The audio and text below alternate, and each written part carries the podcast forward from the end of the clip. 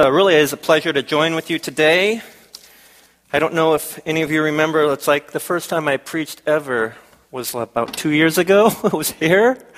And um, it may be unpleasant for you to remember that because I broke a, a huge rule about preaching. It's like I went really, really long. I preached like 65 minutes or something like that. We went like till 145. That's, that's just wrong, man.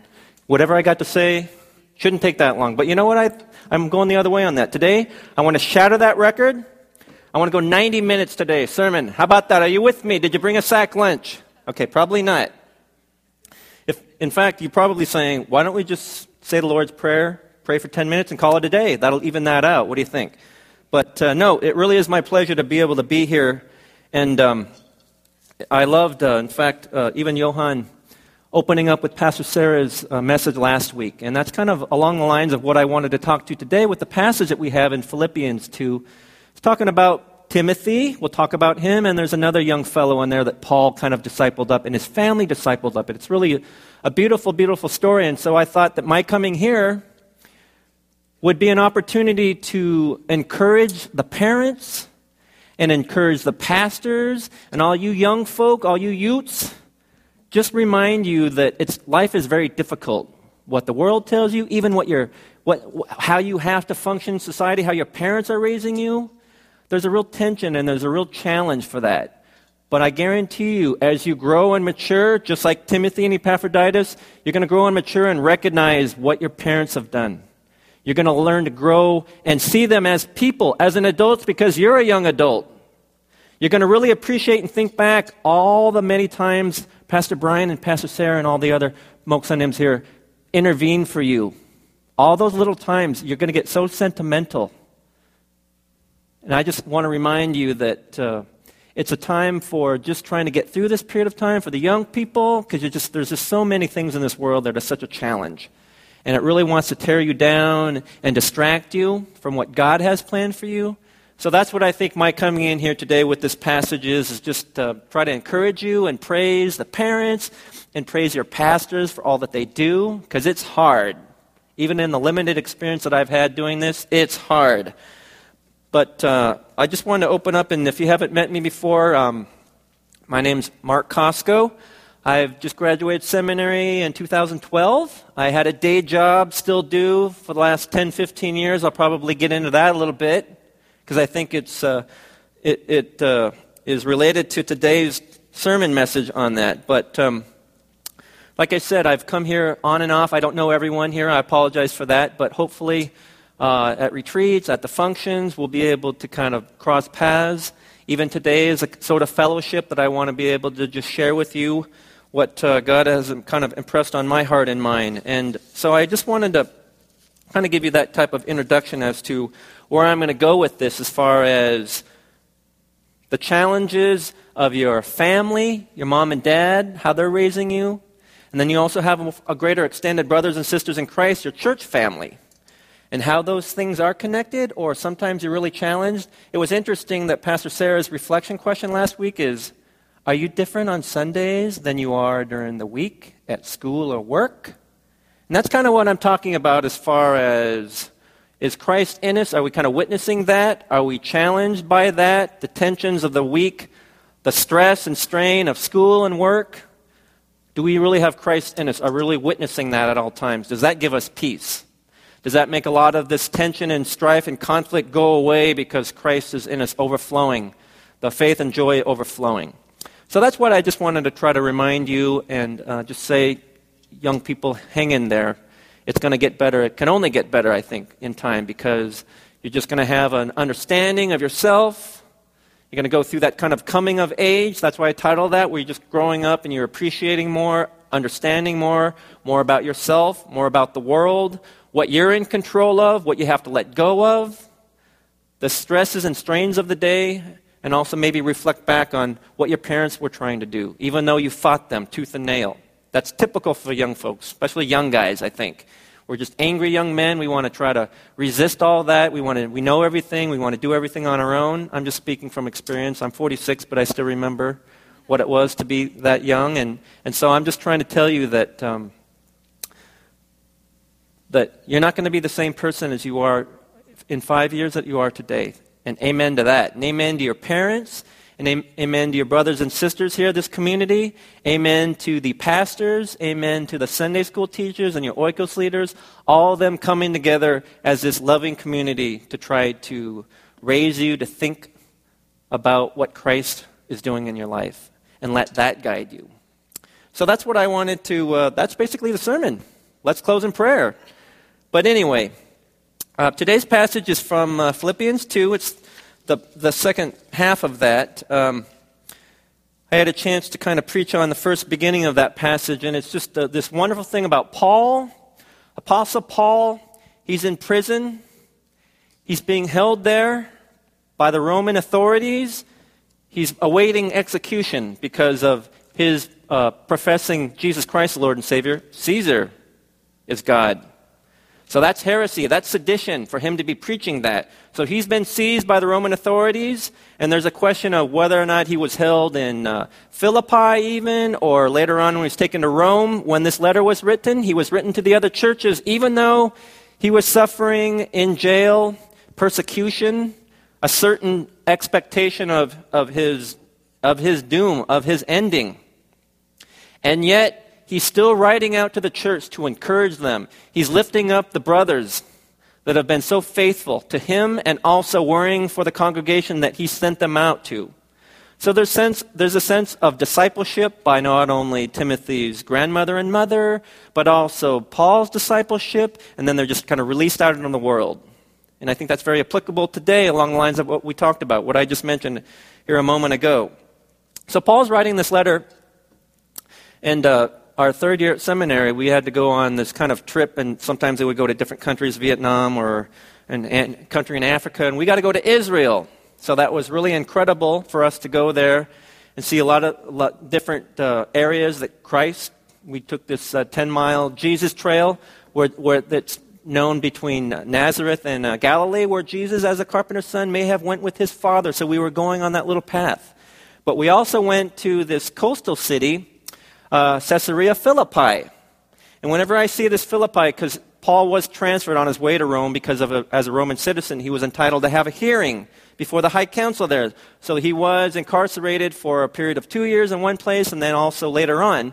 And I was at that Roman kind of ruins there, the Roman city of Caesarea Philippi. I thought that was really cool. They even had plaques for us. Paul could have been held here during his incarceration. He may have wrote that letter here to Philippi. So I thought that was really neat just to stand there and see the Roman ruins and the, kind of this amphitheater Colosseum. Whenever they went into territories, they always built these huge uh, cathedrals to, to, establish the Roman Empire and their might. And so we were just kind of viewing the Roman ruins. And uh, I actually, I don't know if it's legal or not, there was this on the, the it was on the coast and there's beach area. So I gathered a bunch of sand and, and brought that home. And I had these little sandalwood little uh, pot things with the lids on them, and I put some of that sand in there and gave that to Pastor Neil and two of the elders over in the Maryland campus just as little tokens of that. I thought that kind of this Roman Empire was very manly to bring something back like that, and Paul might have been there. I don't know if he would have stepped on that sand 2,000 later, but I just thought it was really neat to be able to bring some of that back. So that's where Paul is writing. He's, like I said, in the, in the beginning of that chapter, he's just kind of describing if you have any encouragement from being united with Christ in that relationship with Christ, all these things start to happen. You, are getting comfort from His love, you're getting fellowship with the Spirit. It's causing you to have tenderness and compassion and be united in truth and love. And then kind of being sent out and being selfless. Do nothing out of selfish ambition or vain conceit, but in humility consider others better than yourselves. That's what Paul writing about. All these young men that he's that have been raised up beautifully and they're out there just sacrificing for, for, their, for their people that God has placed in their care. And so, from that first part of that passage, and then also the most stunning, beautiful writing that I've ever seen in the Bible or otherwise, as far as imitating Christ's humility. Your attitude should be the same as Christ Jesus, who, being in very nature God, did not consider equality with God something to be grasped, but made himself nothing, taking the very nature of a servant being made in human likeness. And being found in appearance as a man, he humbled himself and became obedient to death, even death on a cross. That is the most beautiful, poignant, eloquent writing that I've ever seen in my life. It stopped me in my tracks. I remember reading that. And I thank God that it wasn't preached on or I didn't see it on a bumper sticker or on a billboard. It was God in my kind of quiet time. God was like giving that to me. 2,000 years later, I'm sure billions of pe- billions and billions of people have read that. But in that quiet moment, that was just a beautiful, beautiful passage that I thank God that He's kind of blessing me with on that. And so I've really carried that with me in my heart. And it was also as far as trying to exhort others, consider others better than yourself, be humble. Each of us should, cons- should look after not only your own interests, but also to the interests of others. I think of oikos leaders when they're doing that. They're sacrificing.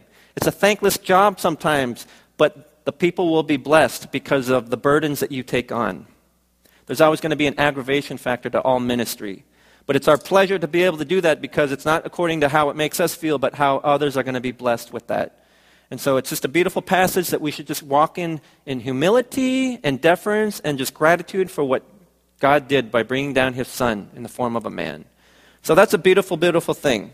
So that's the first part of that passage that, that um, kind of flows into where we're at now. And, and so I wanted to just uh, maybe read that section. We are in Philippians chapter 2, starting with verse 19 and the rest of that passage. So I'd like to read that. I hope in the Lord Jesus to send Timothy to you soon, that I also may be cheered when I receive news about you. I have no one else like him who takes a genuine interest in your welfare, for everyone looks out for his own interests, not those of Jesus Christ. But you know that Timothy has proved himself, because as a son with his father, he has served with me in the work of the gospel. I hope, therefore, to send him as soon as you can, as soon as I see how things go with me, and I am confident in the Lord that I myself will come soon. But I think it is necessary to send back to you Epaphroditus, my brother, fellow worker, and fellow soldier, who is also your messenger, whom you sent to take care of my needs. For he longs for all of you, and is distressed because you heard he was ill. Indeed, he was ill and almost died, but God had mercy on him, and not on him only, but also on me, to spare me sorrow upon sorrow. Therefore, I am all the more eager to send him, so that when you see him again, you may be glad, and I may have less anxiety. Welcome in, him in the Lord with great joy, and honor men like him, because he almost died for the work of Christ, risking his life to make up for the help you could not give me. Let's pray. Lord Jesus, I just thank you for your scripture, your words, Lord God. May they just seek to just show us uh, the beauty of how you work throughout the ages, Lord God, how you've picked certain men, Apostle Paul, and through Apostle Paul, you've discipled up young men, Lord God, to be strong in the faith, to be selfless and sacrificial, Lord God, even despite the persecution to them personally, Lord God, I thank you 2,000 years later we have the opportunity to try to relate to your word and try to have it resonate in our hearts and minds, Lord God. And may there just be a kind of a transformation as your Holy Spirit washes over us, Lord God, and forgives us and purifies us and cleanses and allows us to surrender to you and be more sensitive to your calling and purpose in our lives. Lord God, I just thank you for this time that we have to gather here. May this message be a blessing, Lord God. I pray for that privilege, Lord God, that it would be meaningful to those who hear that, Lord. I thank you and praise you in the name of Jesus Christ. Amen. Okay, so we're just talking about just kind of the title of this sermon is a, a coming of age. And so the first part of that, Timothy and the influence of the faithful community. That first part. It's not in this section, but we know in other sections of Timothy, in Paul's writing to Timothy, he was remarking in that uh, 1 Timothy 1, chapter 1, verse 5, he was talking about, I know there was a sincere faith in you. And it was first in your grandmother Lois and also in your mother Eunice. And in this passage that we read today, he's talking about you served with your father. I don't think that they just said, do this or you're going to get a spanking, but rather there was a sincere faith in the grandmother and the mother, probably even the father, and the way they raised him to want to grow up from a young man. I think Paul, it's hard to kind of really figure out what age Paul, uh, Timothy was when Paul met him. Probably in his teens. But they had a 20, 30 year relationship. So finally, when Timothy was part of a head of a church, he was much older, but their relationship began at a very tender year's age. And that's what's beautiful for that this idea about it starts not just in overnight or over year, but this lifetime of this community. First, his family, his mother and father, and his grandmother, they loved the Lord. And they raised their children. Scripture, the fellowship, they witnessed that to their children, taught them as best they could. Tried to live out their lives that honored the Lord, but also raise their children to fear God, but also to be loved by God, to be forgiven by God. And so that's what's beautiful about this passage, just not because it's something that you can buy or get online, but rather it's this idea over time, this discipleship, parents, this unconditional love that they have for you, that they're trying to do the best they can, even though maybe it's not perfect. They're not perfect. When you grow up, you're going to realize your parents aren't perfect. That's going to cause you to be angry, or that's going to hopefully you'll have grace and you'll understand them a little bit better. But that's part of growing up. That's part of the maturity that we all have to go through around your age in the post college or high school. We're always very upset because our parents aren't doing this or aren't doing that, or your pastor let you down with this or let you down with that. We have to be very, very careful how we're doing that just because we're just kind of me centered about that. We know everything at a young age and we just want everyone to be looking out for us. And really, there are people that are looking out for you. It's just not always going to be work. It's not, not always going to work out the way you want it. So we just have to be careful about that. But this thing about Paul just saying, you know, it's beautiful that your mother and your grandmother and your and your parents and this family. And so I met you and you responded to my discipleship. We traveled on my ministries, on my journeys together. He considers him in other passages my spiritual son. Apostle Paul never got married, he never had children. Scripture is silent as to that. He talks about being single. But he considered Timothy to be a spiritual son because they were so close in their ministries and because Timothy accepted that discipleship.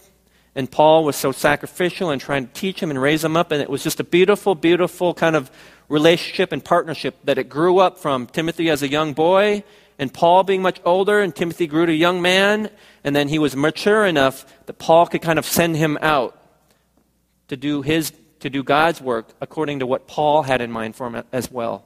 The way Paul was trying to go up throughout the regions there and church plant. And so that's a really beautiful thing. And that's what brings to mind uh, what I wanted to talk about today. Uh, Paul here was talking about Timothy, but also Epaphroditus. There's not a lot of information about that young man, but just that he, w- he became ill, but he was sorry because uh, the people there might have been worried for them, so he was worried about them, worrying about him. And he was so sick that he almost died, but he was still doing the ministry. And so Paul's just trying to just say, you guys really just build them up, support them, encourage them, because they're really doing a lot. You couldn't, but these guys are doing what they can for, for me and for Christ. So that's just this beautiful story about these young men being kind of raised up, one of them by their family, but also through the discipleship. And so, like I said, there's kind of two families the family that raised you, that you were born to, kind of biological family, but also your church family that your parents that are trying to make you a part of this world here in this church, this local community. But there's a lot of tension even with that because, according to the world that we live in, I mean, we got to have jobs, we got to have education, we got to get a paycheck, all that stuff. So I'm not saying as Christians we just lie around and wait for God to just drop manna from heaven. So we're in this world. We got to be part of this world.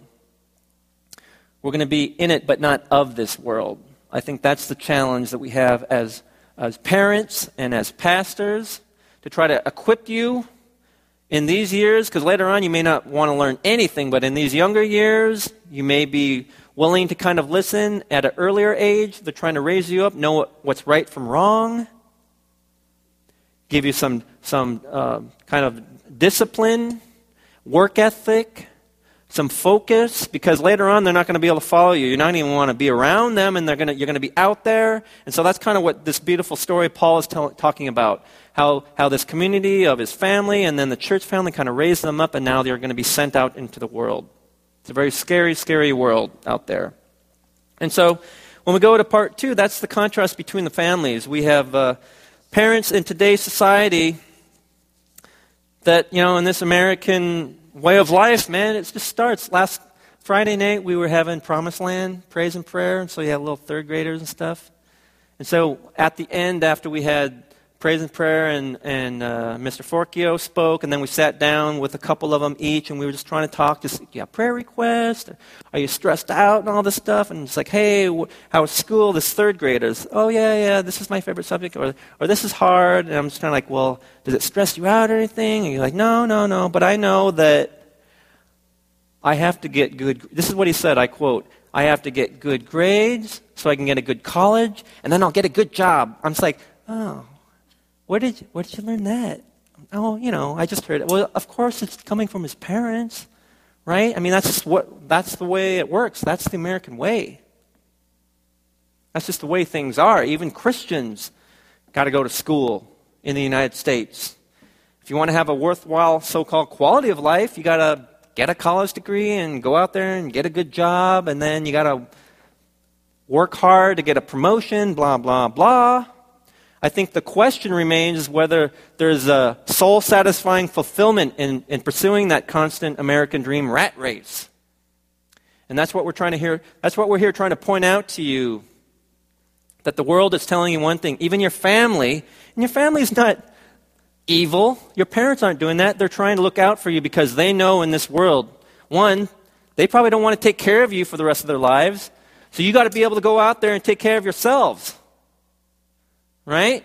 So they know that you're going to go out in the world, so you got to be equipped with that, with a good education. So you can get into college and so on and so forth. But there's a real tension to that as far as what the world is telling you, what your parents are telling you, what your family is telling you. And it's very difficult for us to try to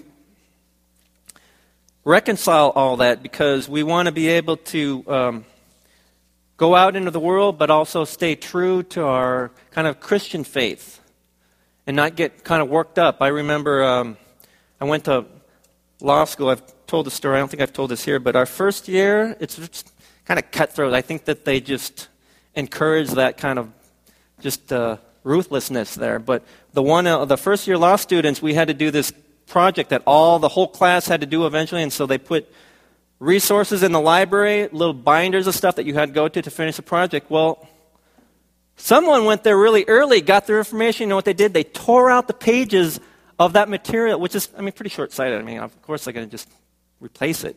But that's just the way that is. That person thought, I think I can get ahead, screw these guys by doing my project and ripping out the pages. That's just the way that is. That's the kind of like cutthroat, blood in the water, sharks swarming around life that that can be out there. And maybe they're trying to do that because when you get into court, it's very hostile and adversarial. You got to be able to think on your feet. So maybe there's something to be done that's supposedly good about that. But that's what the world is saying. How do you operate in that? Do you try to, like, as a Christian, what? He's screwing me. I'm going to try to do the same thing to him. Does being a Christian mean that I'm weak? Do they take my kindness for a weakness? That's a real temp- that's a real challenge for us to be doing that. Or if we get upset on the road because someone ch- pe- someone cut us off, that road rage thing, that anger flashing out. You gotta like put a Jesus fish on the back of your car just to make sure you just kind of chill out a little bit because they see that and it's like, oh God, I don't want them thinking that uh, Christian would do that. So we just have to be very careful about when we're out there.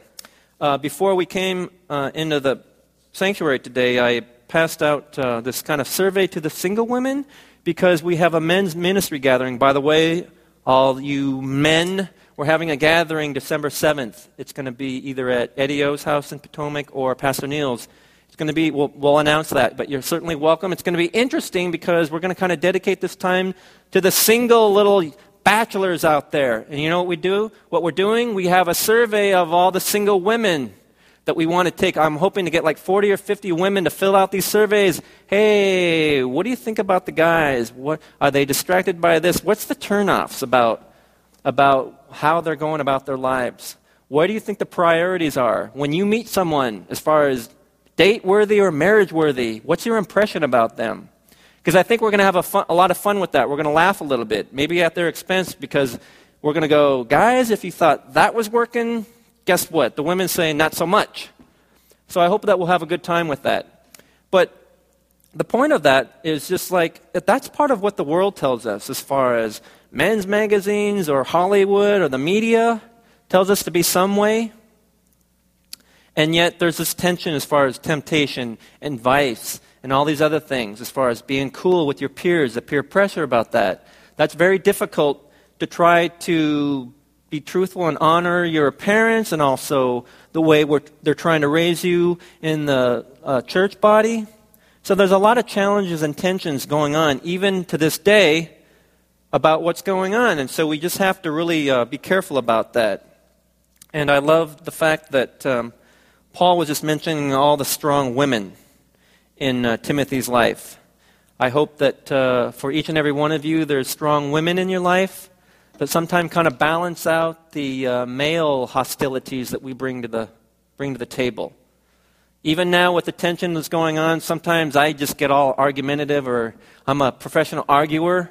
So sometimes I just start saying stuff that's not good for the body.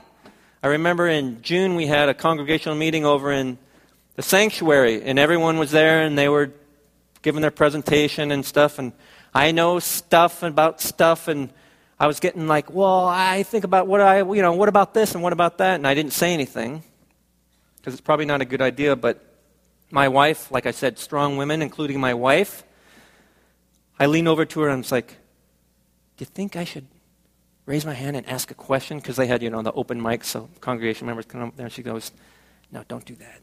Because she sees when I get like argumentative and like angry, it's not a very pleasant person. And maybe people haven't seen me that way, so that's not a good thing to be doing, breaking that out in the church setting, right? So that thing that the way I am during the week, maybe not appropriate during on a Sunday. So anyway, we're sitting there, and I'm, I'm just getting a little frustrated about what's going on and stuff. And then Jen, she kind of leans over to me. It's like, I got to get Julian, my son Julian. He's in the playroom. She goes, I'm to go pick up Julian. Don't do anything stupid while I'm gone. And I didn't say anything. So those are the strong women, the wives of our congregation members and our pastors. They bring a calm, and I'm really, really starting to appreciate that. Even some of the deacons. The women's presence, like I said, bring a calm to the hostilities that men, we just will be at each other's throat, but for our women. So thank God we have that community of strong women of faith to save us from ourselves. And so I'm very, very uh, grateful for that. But that's within our own community, in our family at home, but also in our church community. We have that. We have that to rely on, to kind of humble us, to kind of calm us down. So that's a beautiful, beautiful thing.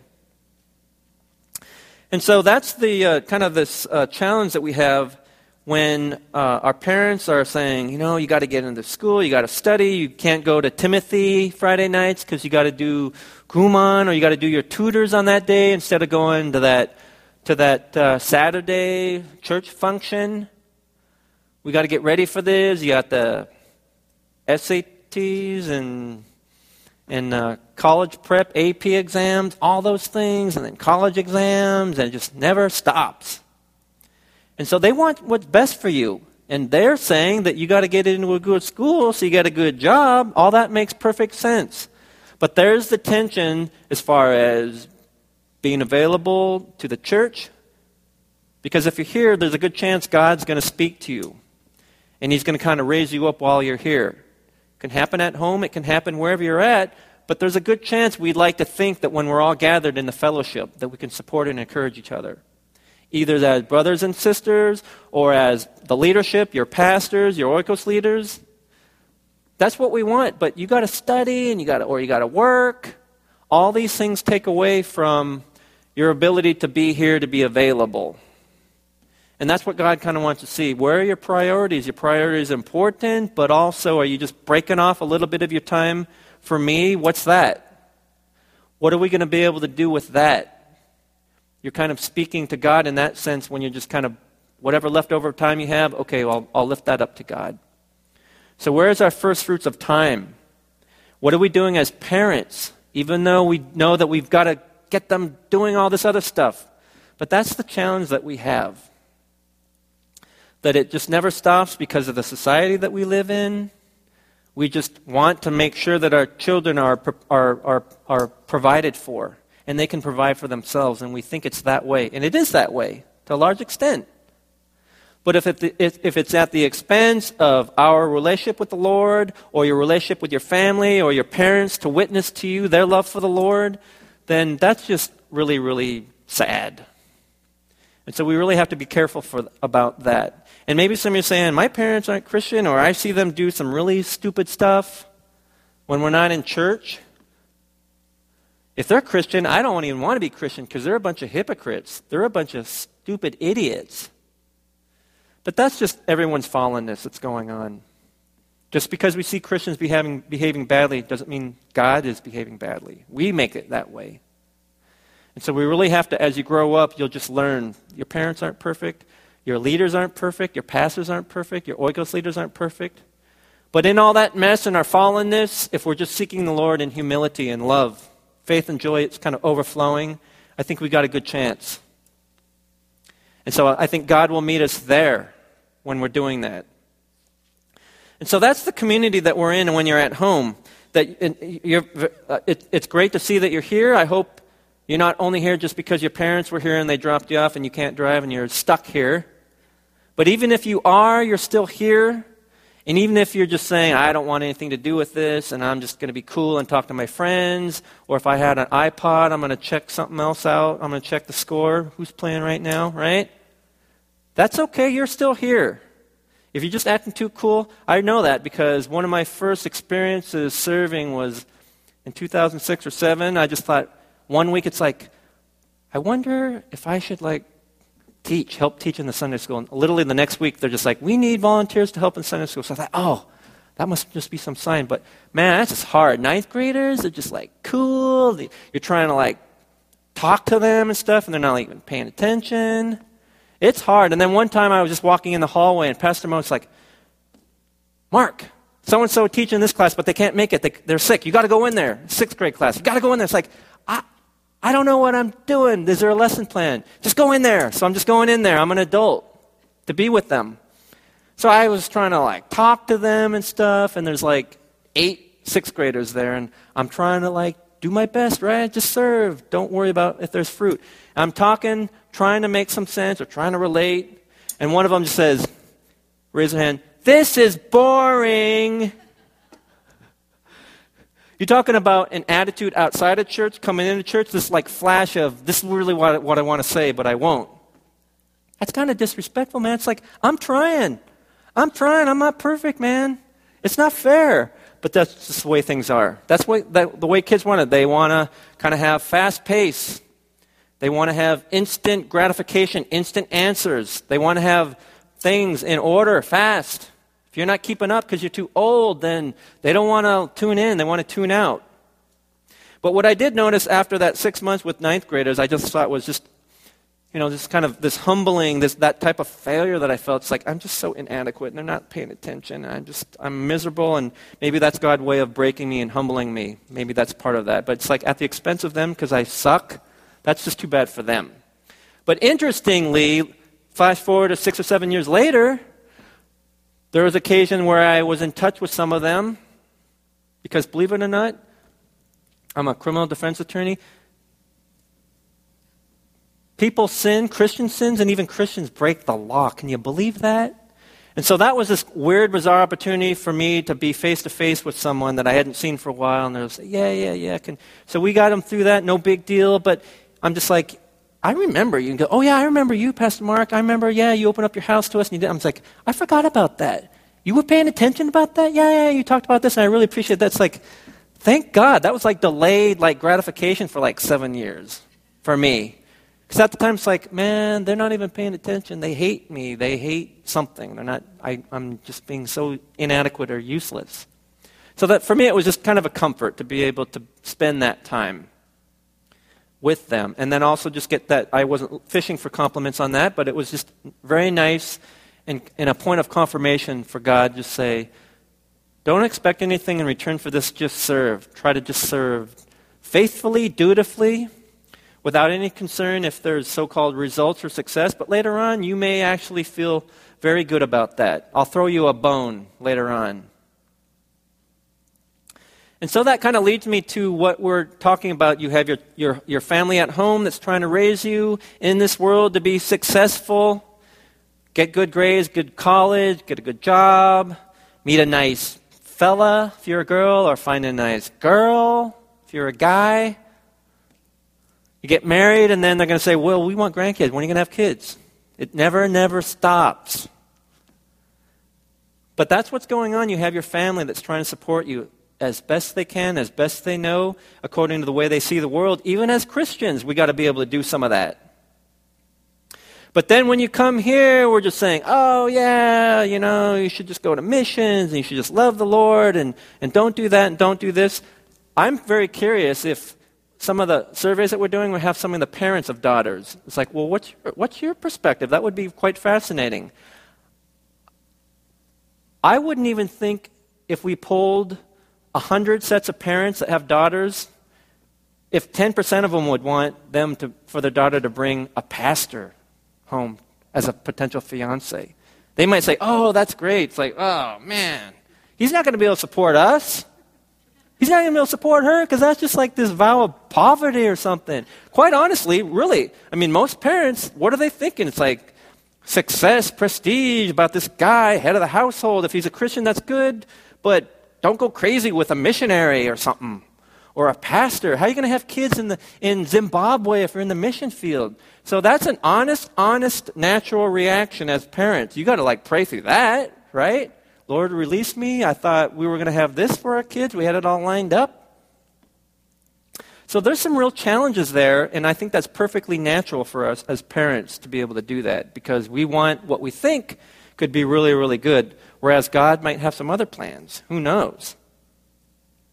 And so that's the challenge that we have in this community, your family community and the church community. What are these tensions and challenges that we have as far as the way we're trying to teach you right now? And there's a good chance right now you're not even wanting to really listen. I hope you actually, just like these other fellows, pretending that you're not listening, but really you are hopefully listening. I'll settle for that. Please. Because if you've got all these anger issues, and believe me, I'm this recovering angry person, so I'm an expert on anger issues, having a chip on my shoulder about that. When I was like 19 or 20, I went like three and a half years before, that I didn't even speak to my father. And that's on me. I was a real jerk. My parents divorced when I was in like 10th grade. And I thought, my father, you know, I don't blame you because you're not very much of a person. And that was me being a selfish, immature jerk. Because as I got older, I realized okay, he's not a great guy. He finished eighth grade. Back then, he grew up in the 50s. Pictures of him, he's got fast cars, his hair slicked back. By the way, I was adopted, so if you saw a picture of my family, they're a bunch of nice white people. He grew up, you know, in the Levi's with the cuffs rolled up and a, and a T-shirt and the, and the pack of Lucky Strike cigarettes rolled up in his, in his T-shirt there, just like Elvis Presley. But back then, a hard, a good work ethic, you didn't need like a college education today. And so as I grew up, I wasn't holding all these faults like, well, yeah, and, you know, you're not a very good person and you're just, you're just not this or you're not that. But he's the most honest person I ever know, knew. He didn't drink, he didn't smoke, he didn't cuss. He was a broken man. But I just really appreciated all the things that he was doing for me. What I'm trying to impress upon my little nine year old. I started too early because I was really crushing him, trying to give him like this work ethic because I had some anger issues. But that's something I'm working out. Thank God for that. It took me 40 plus years, plus three years of seminary for God to reveal that to me.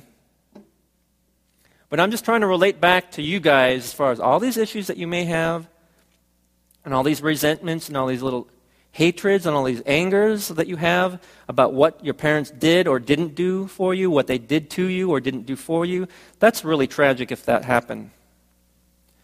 But I always go back to my parents, they did the best with what they had. And so I appreciate that. I've, a lot, I've met a lot of people in my circle, of, in my walk of life, pretty educated, pretty this, pretty wonderful, but I just, you know, I think my father is probably one of the more principled guys like I said, he's, he's not smart. I remember when we got divorced and stuff, I mean, he couldn't really read or write very well, but because he had to do the bills, he had me write out all the numbers. Because when he had to write out a check,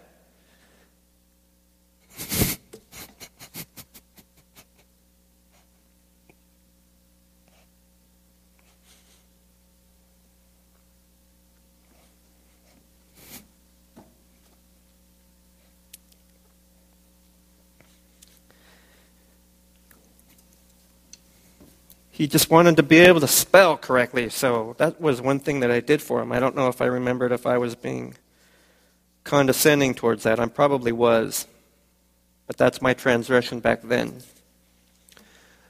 But my point about all this is when you grow up and you're, at, and you're out on your own, either at college, in a dorm, that's kind of on your own, but not really, you are going to get so sentimental and nostalgic for being home, even having a home cooked meal, and having a mother that loves you unconditionally and someone you can relate to, and your brothers and sisters that you hated growing up. You guys are all going to grow up, and that's going to be a beautiful, beautiful thing when all of a sudden you're kind of coming full circle back to family and appreciating your mother and father. My reflection question is can you even imagine what it will be like to get, kind of know your parents as an adult, as you and as an adult, person to person? Can you even imagine what that will be? Because right now, the, the, these parents are always on me about homework, and I can't do this, and I can't do that, and they don't give me an allowance. Hate, hate, hate, frustration, frustration. They won't let me go out at night. They're giving me a curfew. They won't let me go to prom with this person or that person. All these things that they're trying to do the best they can with what they got and what they know, according to what the world tells them and according to what God's trying to tell them, hopefully.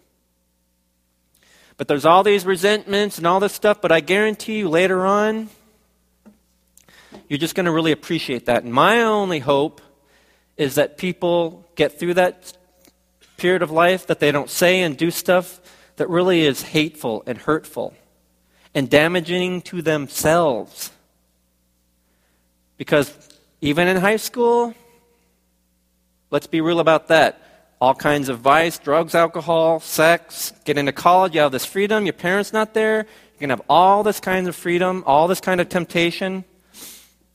There's depression and addiction and all this stuff. I don't know if I'm supposed to be talking about this, but it's out there, man. And that's what your parents are just praying over you for once they've raised you up and sent you out there, this big bad world. They just hope, oh man, I hope they just make that. Did we do enough for them? Or I hope they, they have a community there that's going to love them, a church, or family, or friends that are, could be trusted when I'm trying to just reach out to people, either as an attorney or even as a pastor, man, just people, there's just stuff that goes on that's really frustrating and not fair to them, what's going on in their family, or, like I said, they've got all these freedoms and they're out in the world and they're picking up criminal charges. You just don't go in there and blast them and condemn them, but you just got to, you know, eventually just say, you know, might be a better way.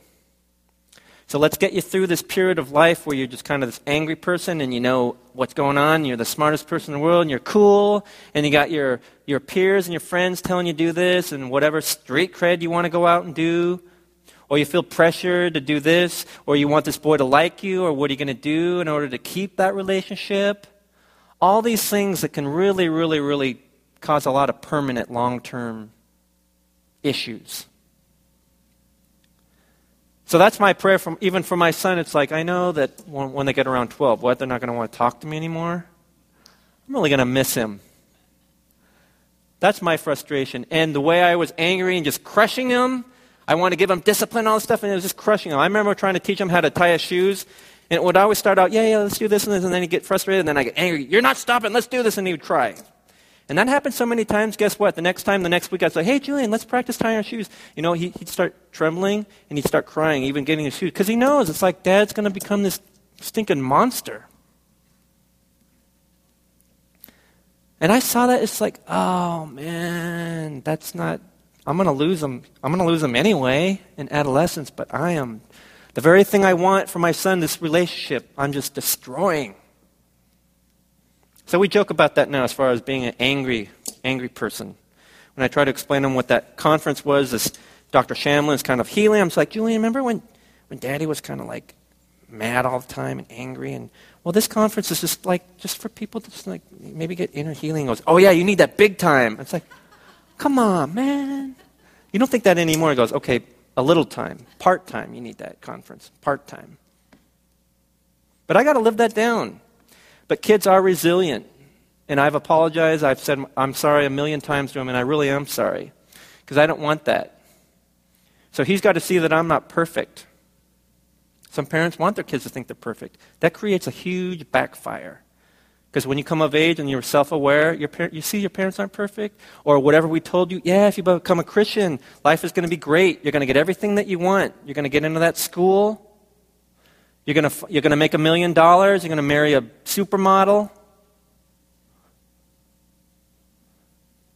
And then there's a sense of betrayal or deceit about Christian gospel message or what your parents told you, or you see they're not perfect. And because they're hypocrites, what? Everything they tried to do for you is ridiculous? And you throw it out? I just, I just want to, I just want to tell you that if you're in the middle of that, just be careful about what you say and do. Even if your parents really are crummy parents, that's just, maybe you just got to figure out where they're coming from. Maybe they come from a place of hurt. Maybe their background is just horrible. Maybe they're just jerks. But our Christian faith requires us to love those people who are unlovable and forgive those who aren't even sorry. That's a real challenge as leadership, but also as Christians, trying to do that. So that's what I want you guys to know, whether or not you're in the middle of that or you're coming out of the other side of that and appreciating that. I really hope that you have the opportunity to just um, have been raised in a community that loves you at home and in the church body. And as a young adult, you're going to be frustrated because you got all these tensions. And you're worried about, you know, what am I going to get in school and what kind of job and who am I going to meet? Or I'm getting older. Everyone looks at me like I'm an old maid or I'm an older guy. The clock's ticking. All those tensions and pressures. It's not fair, but that's just what it is, man. But I hope Holy Spirit's coming among us, just giving us that sense of peace. Maybe when we are Christ filled and just we let go of a lot of issues, a lot of tensions. That's what it was for me. A lot of conflict was pride and ego. Even as a pastor, as leadership, all that stuff went away. It wasn't Dr. Kim's fault because she wanted to micromanage me. It's because, well, I want to do it this way. So if I ground my pride and ego down to a little nub, a lot of those tension and issues that I created internally went away. But that's got to be revealed to you in your own way, and I hope sooner rather than later, like for me, later. That you guys have an appreciation of what Pastor Sarah has tried to do, even though you, she may have disappointed you according to your world. Or Pastor Brian or me or your parents. Hopefully, you'll appreciate later on, man, that was so great that they did that. I remember there's a survey they took of kids that uh, were older, but they took a survey as what was your, your recollection or memories of Sunday school? It wasn't about a great lesson plan or sermon, maybe some Bible memory verses, but you know what the number one thing is? My teacher that time that after class they sat with me and we talked about stuff. Or that little gesture they did. Or when this guy said, Yeah, you, you let us come over and you, and you gave us that Baja food and we ate a ton of food. And you're really cool for letting us do It's like, I don't remember. Oh, yeah, I did do that, didn't I? Yeah, I did do that. I did something good. But these little small gestures that I hope you're going to remember was done for you, but also it's going to fill you a sense of gratitude and humility. And so I want to like pay that forward because God loves me and I have a greater sense of that, a greater appreciation for that, appreciation for that, I want to provide that for someone else. And in maturity, we become more aware of those opportunities that were always there, but now in our maturity, in our adulthood, we understand and we're more prepared. If you're not prepared, figure it out. I was going to go on this long little story about being an attorney and just blasting guys because they think they're so cool and Sometimes they are asking me questions, and it's like, well, what if I do this? Or what if I do this? They're trying to get around the cops' investigation. It's like, you know, give up all this effort about trying to beat the world and beat the cop. Like, you're, you're worried about you got caught this time, but you, are asking me questions so you don't get caught next time. I mean, it's like, that's so pathetic. But we want to do that because we think that we're in control of stuff. Next time, I'll just do it better. Just get out of that. Sometimes I'll tell people, you know, you're not a very good criminal, and I mean that in a complimentary way. But you made a lot of mistakes, you incriminated yourself, you practically peed your pants when the cop interrogated because you were so scared. You're not even a tough guy. But going through all this stuff, because I know that they're not going to go, oh, yeah, next time I need to do this search and seizure, warrant, consent to search. We don't have to get into a lot of stuff. Just don't even go there. Because you're just bringing heartache to your parents. They're going to love you anyway. You know, when I'm at court and with these guys, I go, hey, where are all your buddies that you were hanging with, you were running with that night? I don't see them here. Who's here? Oh, your parents. It's killing them. And as you grow up, man to man, your father doesn't respect that if you're a little pothead or you're a little thief or you're a little person that's beating up people. You've embarrassed them, and yet they're still there, probably paying for your attorney's fees too. But man to man, they don't respect that, but they're still there because you're their son, you're their daughter. They love you no matter what. And they're not embarrassed of you. But as person to person, they don't respect that. Why would they? They're feeling guilty and they're feeling ashamed because I thought we, we thought we raised you better than that. But there's also the world. There's also sin in you that's going to make mistakes. So it's not always a parent's fault. It's not always a pastor's fault. No one let anyone down. It's just that's the way it is. You fault you're you're a follower rather than a leader, you're, you're timid, or peer pressure, all that stuff. All that stuff's coming into play. It's a big bad world out there. Even in my generation, the difference is just light years difference. Internet, what's on the internet, what the world's telling us, Hollywood's telling us, the pressures, getting a good school in this area. It's a lot of pressure on you guys. Maybe there was pressure back in my day, but I'm just oblivious to it because I grew up in a real small town. My sons had five years of uh, a private school before I even went into like first grade. When I was five, you know, I was out in the backyard burning ants with a magnifying glass. That's what I was doing. I wasn't getting like, you know, private school stuff. It dates me, but the tuition for his school, for as a, for a five-year-old, was like two times my college tuition. You know, what's with that? And that's what we do. So if that's my sin because I'm propping up my son too much, I trust my, my wife's instincts as far as what he needs at the time that he was that age. And we're able to provide for that. It wasn't at the expense of my relationship with the Lord, I hope. So I'm not saying all those things that your parents are telling you to do. Parents, I'm not trying to offend you and say, shame on you for even for suggesting that. But there's this constant tension. If we recognize that, it takes away the evil one's power over us. That's what I want. And when you appreciate your parents, that kind of love relationship that Paul's talking about, that you're just out there, but you're a mature, confident, knowledgeable person, knowledgeable of the world, but also strong in your Christian faith, bold in conviction. That's what we would want. That's what your pastors want. That's what your Oikos leaders want. So that's the two worlds that we're living in that we're trying to overlap and become one. Are you the same person outside of here when you leave here? Than you are in here because you come in here all nice. Oh, hi. I love Jesus. I heart Jesus. It's easy to do that here. You don't have people cutting you off. You don't have judges and prosecutors being complete jerks. Or you don't have your parents breathing down your neck here. Or people at school saying mean things to you and saying, posting stuff on the internet that's really mean or embarrassing or a coach or a teacher that said something. So, all these other issues, the other six days of the week, all that stuff's coming crashing down on us unless we we got to man up, we got to woman up. And so that's what I pray for each and every one of you that you kind of are growing in the Lord, one day appreciate and reflect back, and I hope maybe say thanks to those people. They would really, really love that. Pastors and parents, I think we're just words of comfort starved. We would love to hear that. So that's what I want to try to give you a message here. Just kind of parachute in here. I don't know a lot of you, so you're going, I don't even know who you are. I don't really care what you have to say. But I hope my words resonate with you, and so I'm trying to lift up this congregation and the leaders here, your parents and your pastors, and say, man, I really respect them. We love Pastor Sarah and Pastor Brian when they come over. But they're just like, oh, our congregation sees us all the time and they're getting tired of us. I'm like a, I'm like a mother or like a brother that's constantly on them. She loves you guys. She's trying to do what's best. Pastor Sarah's trying to do what's best for you guys. So if you've just kind of like, because of familiarity, every Sunday, you just kind of shut her off, darn. Because you're really missing some really great stuff.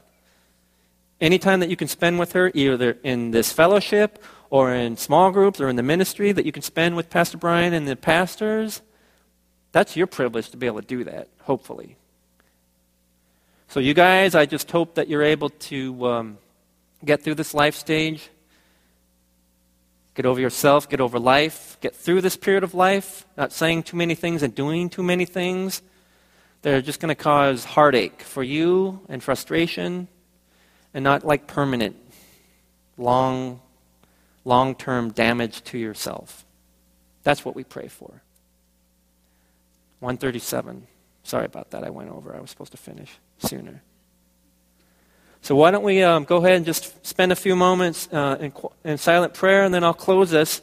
But just hopefully, some of this stuff is getting to you, and that you just, if you do appreciate your parents, I hope one day that you just start to think about that and uh, tell them. Tell your pastors, tell your Oikos leaders. And that we have an opportunity to just kind of confess that before the Lord and help us, give us peace. So let's just pray for a moment. Thank you.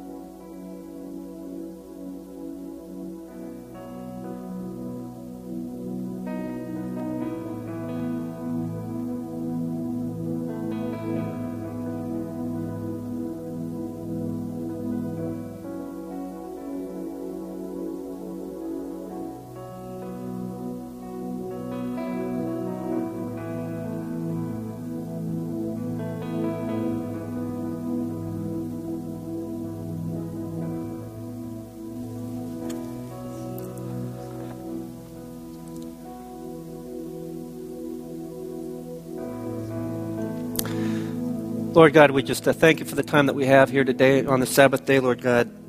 We just pray that uh, for those times of that kind of faith intimacy, Lord God, would you just pierce us of our daily life, Lord God, but just speak to us. I just pray, Lord, that uh, in your own way, in your own time, that we are just kind of uniquely positioned in our lives, Lord God, that you speak to us and you place in our lives people that we can trust and confide in, Lord God, that love you and can give us that support and nurture us and raise us up, Lord God, to be in this world but not of this world, Lord God. And if we haven't felt that, Lord God, we just look forward to that day that we can just celebrate that you provide that safe harbor, Lord God, and you have placed people in our lives to be able to be there, to give us kind of wise counsel or just support and encouragement or rebuke and correction if rebuke and correction are needed, Lord God. But we just pray that uh, you'd give us that kind of appreciation, that kind of humility. And break us to the things of this world that create separation between you and us. And through the blood of your Son, Jesus Christ, through the transforming power of the Holy Spirit, we have an opportunity to uh, make things right with ourselves and with our relationships. And Lord God, it's never too late to be forgiven, to forgive ourselves, to forgive others, and to kind of have that grace and peace, Lord God, the peace that transcends all understanding that you could give us through prayer and petition with thanksgiving, Lord God, that we could just rejoice and have that kind of love and tenderness in our hearts. And we thank you for this local church body and for the leadership here that's going to guide us through that and get us through those difficult times of crisis. But also be there when we can just celebrate all these wonderful things that we recognize now that you've put in our lives and the people and the places, opportunities that you're going to send us to, Lord God, as we go out into the world. May that type of fragrance, Lord God, of, of Christ just be within us, Lord God, and just be so evident. And that we don't have to act any differently on Sundays than we do on Monday, Tuesday, Wednesday, Thursday, Friday, Saturday, Lord God. And we just pray for that. We confess that, Lord God, that we would seek your favor in allowing us to be led that way. And you are good and gracious God, and we just thank you and praise you. In the name of Jesus Christ, amen.